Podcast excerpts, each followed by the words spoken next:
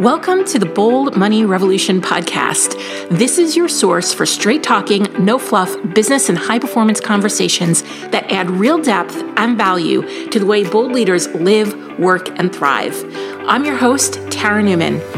I'm here to show you how to optimize your performance as a leader so that you can grow a business that is profit rich, efficient, and allows you to generate real, tangible wealth for yourself and others. We are here to help you lead with your values, to perform without overwhelm and burnout, and to do your most important work in the world. The toughest part of setting a revenue goal is knowing where to start.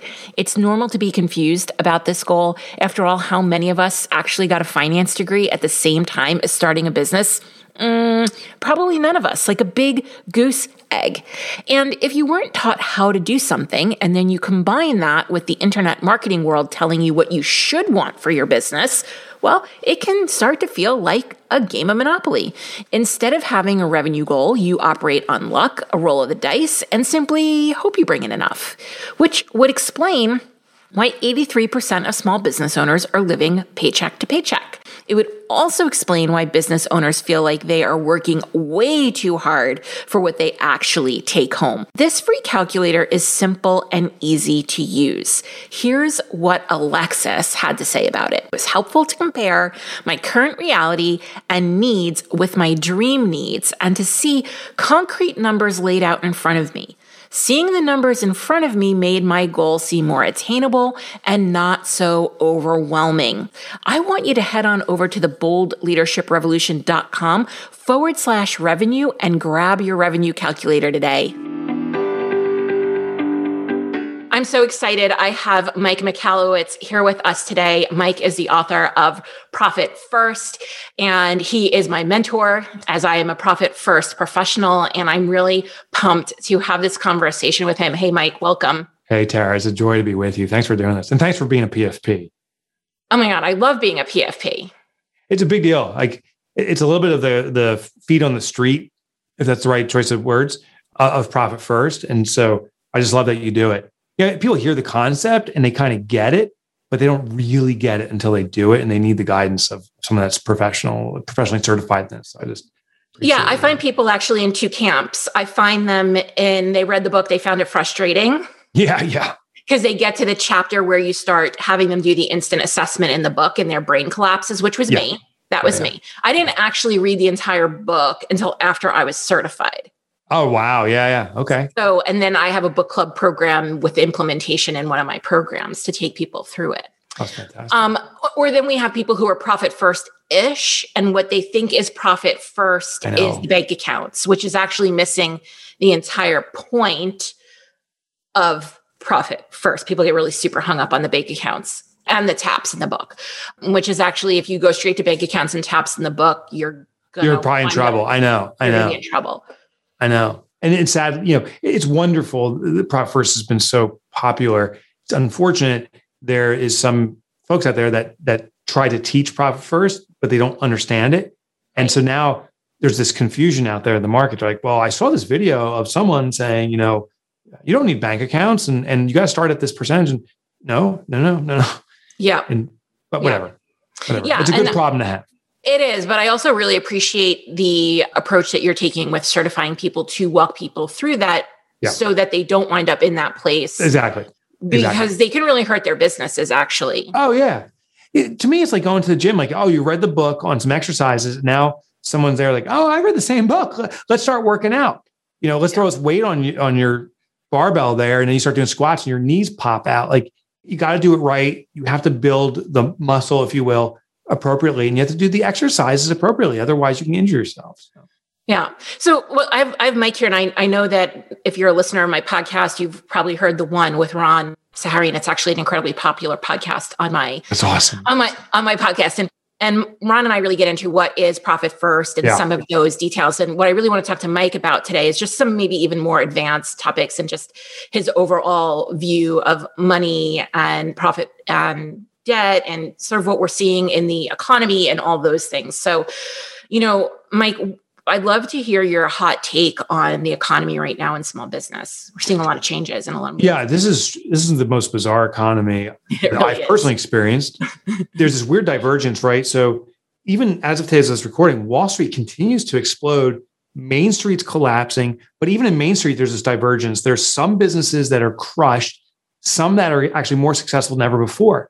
And there's like this kind of like, don't talk about secret that if you're the successful one, better not say anything because you're, you know, you don't Mhm. want other business owners to know you're successful because so Oh, many gosh, are hurting. Yeah. So there's this weird psychology going on. But here's what I've here, here's a couple observations. First of all, I think we have a responsibility to change the label. So this is technically defined a recession. I think we can call it the reinvention. As small Mhm. business owners, we can say this is the great reinvention, not the 2008 Great Recession. Yeah.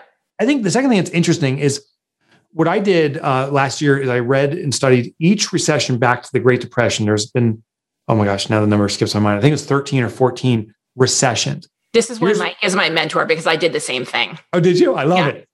Here's what's fascinating every single economy turned on the back of small business. Yes. That was what's fascinating. And the big names were actually this, the unknown names at the time, and they just repositioned. They, they made the new offering, they reinvented, and they caught this momentum as the economy recovered and they facilitated faster recovery. Sure. So, so I think coming out of this economy, it's going to be the, the names you don't know of that five years from now are going to be the big names.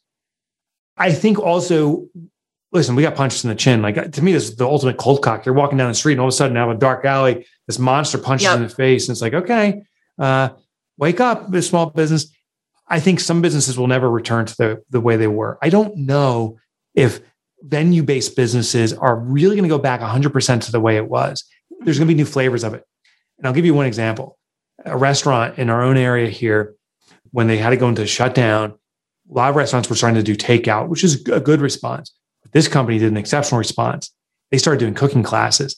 They went out to their past patrons and said, Hey, you loved our main menu dishes. Why not cook this at home? We're going to have our chef come in, broadcast to your house over Zoom or whatever. And now you can do a, a two hour cooking session and enjoy your favorite meal from our restaurant at home. And they made, they were more profitable doing that than ever before. And they were re-engaging community. So it wasn't just one family doing the cooking class. It was now other patrons and people are seeing their neighbors. It was a great way to bring commune back. Yeah. You know, think of that level. Yeah. So what I've been saying is it's not a, a function of industry. It's a function of the mindset and the performance. It really is. You know, really I've. I've watched people do some really innovative, especially restaurants have, have done some really innovative and creative things. They've also really leveraged their relationships that they've built, their brand loyalty with their customers. And I think there's a lot to learn from some of those folks. I, Um, I got to tell you about. I got to tell you something. uh, An industry you would never think uh, could recover was DJs. Like DJs were restaurants were struggling. They could do takeout. DJs were done. Mhm. And I heard this one DJ. She uh, got a van, would drive to a neighborhood, a cul-de-sac, and put on impromptu house parties where you dance in your yard and lawn and stuff That is brilliant. for 15 minutes. And she wouldn't charge for it. She had a sponsor. She said, "Hey, enjoyed our immediate da- dance party. This came from Joe's Pizza. Get your free pizza Oh God, delivery or you know, a discount right now." So she became a marketing arm for the restaurants who needed to get the word out that they do delivery. It was such a smart strategy. Yeah. You know, I started, uh, I actually, I was planning for a recession since 2018 because I Yeah. saw the writing on the wall. You and I have been both through the Great Recession as business owners. And like, once Yeah. you do that, you don't quite look at business life the same again. Yes, so I'm I was, that. I was prepping for it, but this was really unexpected in how it happened. And I knew that when this came, I was going to double down on um, my, my own professional development and really look to see where and how I can add value to my clients. And that's actually how I wound up being a PFP That's awesome. Be- because that, like, so I joined in, I think it was like right at the beginning of April of last year because I was watching how Profit First has been helping me and based on the loose recommendations that I'd been making to my clients. And then I was like, this is the answer. Mm. Like everybody's coming out with their 10 hacks to recession proof your business. Yeah, yeah, yeah. Right, right. But like Profit First is actually the answer. Have you seen the fruits of your work come through very differently in this last year? Because just as a PFP, I have seen it. Yeah. Oh, yeah. Oh, yeah. I, I can't tell you how many people have reached out to me. I, I mean, it's it, it's in the thousands. Save their lives. Some people save their own lives using the Yeah. system. Like I don't want to say the system saved their lives because it's the execution. It's like saying mm-hmm. A recipe mm-hmm. makes a great meal. No, it's the person that actually cooks it. So what was interesting too is there was people that just implemented it months before the recession by chance, like before mm-hmm. the before the COVID shutdown, and they're like, "Oh my god, I had runway, I had mm-hmm. time to think and adjust." It was the people that had no money that, that were just bamboozled and shocked, and they had to make money the next day and, and responded out of desperation. So yeah, it's it's it's changed lives. It's changed lives, and it is it's such a blessing to be a little cog in the wheel of what happened in this situation, and in a positive way. I think the reason why it did that, it's it's doing that is because you can't talk about profit first without talking about sales and without right. talking about efficiency. That's right. And so even if you've been implementing this for a handful of months, you have a different perspective on revenue and on expenses. And so you're already looking at that because when we, when my husband and I lost our first business in the recession, we didn't make decisions soon enough. Mm-hmm. Mm-hmm. Like we didn't cut expenses quick enough. We yep. almost waited an entire year. We're like, oh, this is going to change. It's going to be okay. It's going to turn right. around. We're going to get there. Like we can still, we, and we kept spending the way we were spending, both personally and in our business. And that was the death knell and so, profit first, I see people being able to have a line of sight and make decisions very quickly. It forces a hard conversation earlier, to your point. Yeah. So, you know, when, when you take your profit first, there's less money available to spend. Mm-hmm. I mean, that's the the essence of it. And with less money to spend, now we have to start making these cognitive decisions. It's forcing hard decisions now. It is much easier to say, oh, things will turn. I can just wait this out longer. But it, it puts it in your face. We call it, uh, we say that the business is now speaking to you. And once you have less money to spend because you're taking your profit first, you have to become more innovative in the use of those funds. Mm-hmm. Um, but also, it forces conversations like how do you increase margin? Efficiency is an extraordinary way to do that. How do you price repackage in a way that you can dictate a higher price point and the value uh, is perceived by the customer to be appropriate for that price point, yet it brings a lot more profit in? Those are conversations that we typically never have. We just hope that you know things will get better but now it's forced yeah. upon us. Yeah. And then what we've done with my team is we've programmed a revenue goal calculator based on profit first numbers. So That's people cool. people put in their household expenses and they can use it in a do in different models like basic needs. You can yeah. do it for like, you know, luxury lifestyle, give yeah. your money a purpose kind of a thing. And then it tells you how much you need to make. Yeah and then it translates that to an annual salary and then it translates into the profit first numbers. Oh i love that. so based on how much money you need to make to support your lifestyle it will tell you how much revenue you need how much is going to go to taxes how much is going to go to expenses how much is going to go to profit. It's amazing. I, I love hearing that you've you've enhanced the system like that. So you know if you're in trouble you know the bare minimum that you need to be bringing in to cover your expenses and it ha- it starts to have a different level of clarity and conversation where you can go okay maybe now's not the time to be thinking about a luxury lifestyle because we're in very uncertain times right. but now's the time to be making sure that my family's protected that we have money coming in and this is how much I need to do that and this is how much revenue I would need and here's where it would go you know the, the ultimate irony of business ownership is uh, when i ask owners why you start a business the two primary reasons is one is financial freedom. I don't want to worry about bills. The number two is i want personal freedom to do what i want when i want. And there's some other reasons too but th- those are two or i would say 97 98% of the time are the two primary reasons. And the irony is we start a business and we don't experience financial freedom. We experience financial stress. We don't experience personal freedom we experience more right. personal stress Mm-hmm. It's like, oh my gosh, why, why are we not doing this? Right. You know, and, and the calculator you've developed, Tara, is, is exactly what we need. We got to start off with understanding what gives us personal comfort, what gives us financial comfort. And that that is, as a business owner, it's our our personal lifestyle. The business then needs to be able to support that. But what most entrepreneurs do is we don't even consider that. We just say the business needs to make more money and more money. And, and then money. they overwork like hell. Oh, it's because horrible. they don't know what numbers to hit. And it's, it's pure arbitrary. It's like more more will solve it. And and it does. Right. The greatest irony is this: more revenue to a firm is actually more stressful to an organization. Correct. Yep. Because revenue means obligation. You sell something, you got to deliver on deliver. that something. Yep. Mm-hmm. And that becomes stressful. And so you start this horrible cycle of trying to grow your way out of it, and it actually burdens you more. Correct. Someone said to me the other day, another mentor of mine said to me, they go, Oh, you're actually solving problems without creating new ones. there you go. Because most business coaches are focused on get clients now. Yep. And that creates a whole host of other problems down the down line. the road. Yeah. But yeah. if you're operating from profit first, you're actually solving problems without creating new ones. Yes.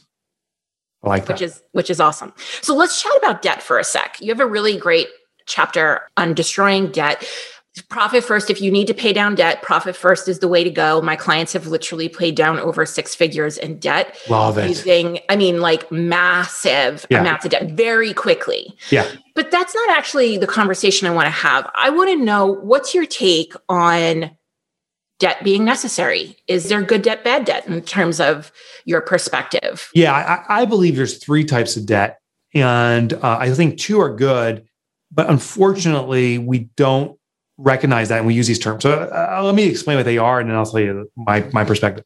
So there's what's called uh, debt leveraging. Debt leveraging is the idea of say I I have an opportunity to make some money, but it requires money to do that. I borrow from you, say $100 to do this thing.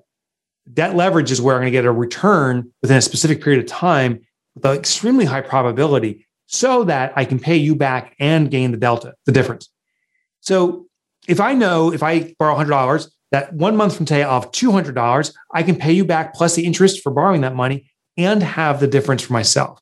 That's a debt leverage. There's another one called debt bridging. Debt bridging is where I go into a slow period of my business unexpectedly or seasonally, that happens too. And I use money to cover ongoing expenses with the predictable knowledge that within a certain period of time, a month or two from now, that I guarantee I'll be back in the black and I can pay back that money I borrowed to bring me through this quiet period. That's called debt bridging.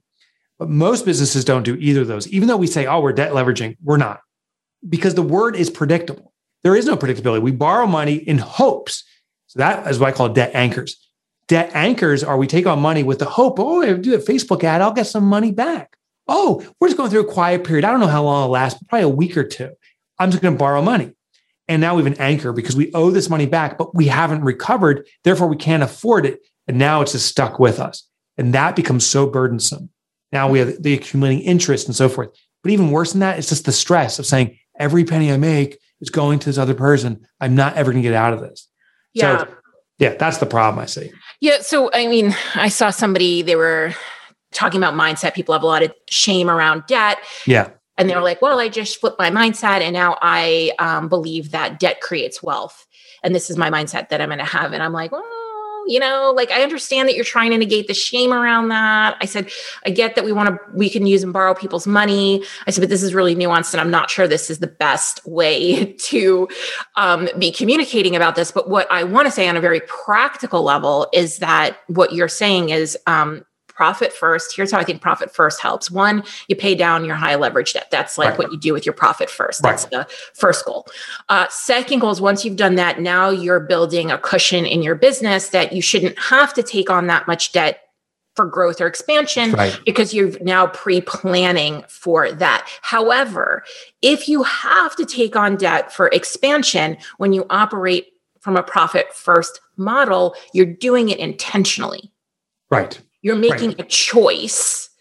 Right. I'm not going to take profit from myself because you know i need to be investing this into the business and i need a little more or like whatever you're doing you're you're doing it intentionally because you have the clarity around the, the number yeah you know you, and you feel a personal impact you know we humans are emotional beings so we respond to pain and pleasure so when, if, if you do take on debt and you now need to service this debt and, and I would say suggest pay it back quickly, you have to adjust accordingly. The only way to do that is you could reduce operating expenses, but it means you have to increase margin or do something to address the, the reduced operating expenses.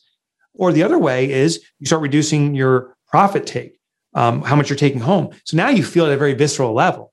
I've taken on debt to expand my company and uh, I'm going to pay for this. And by feeling that, um, you are mm-hmm. much more selective in the debt that you incur. Yeah. Yeah. All right. So my last question for you. We hear a lot about mindset in the um, business space, particularly the online business space, and means different things to different people. But I would be curious because we all have mindsets, right? We all have belief systems and how we think.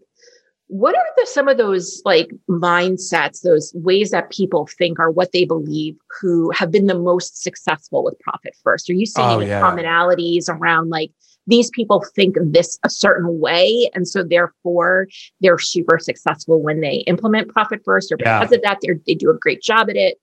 Yeah. I'll give you, I'll give you three quickies. First one is profit is sustainability. Profit is contribution.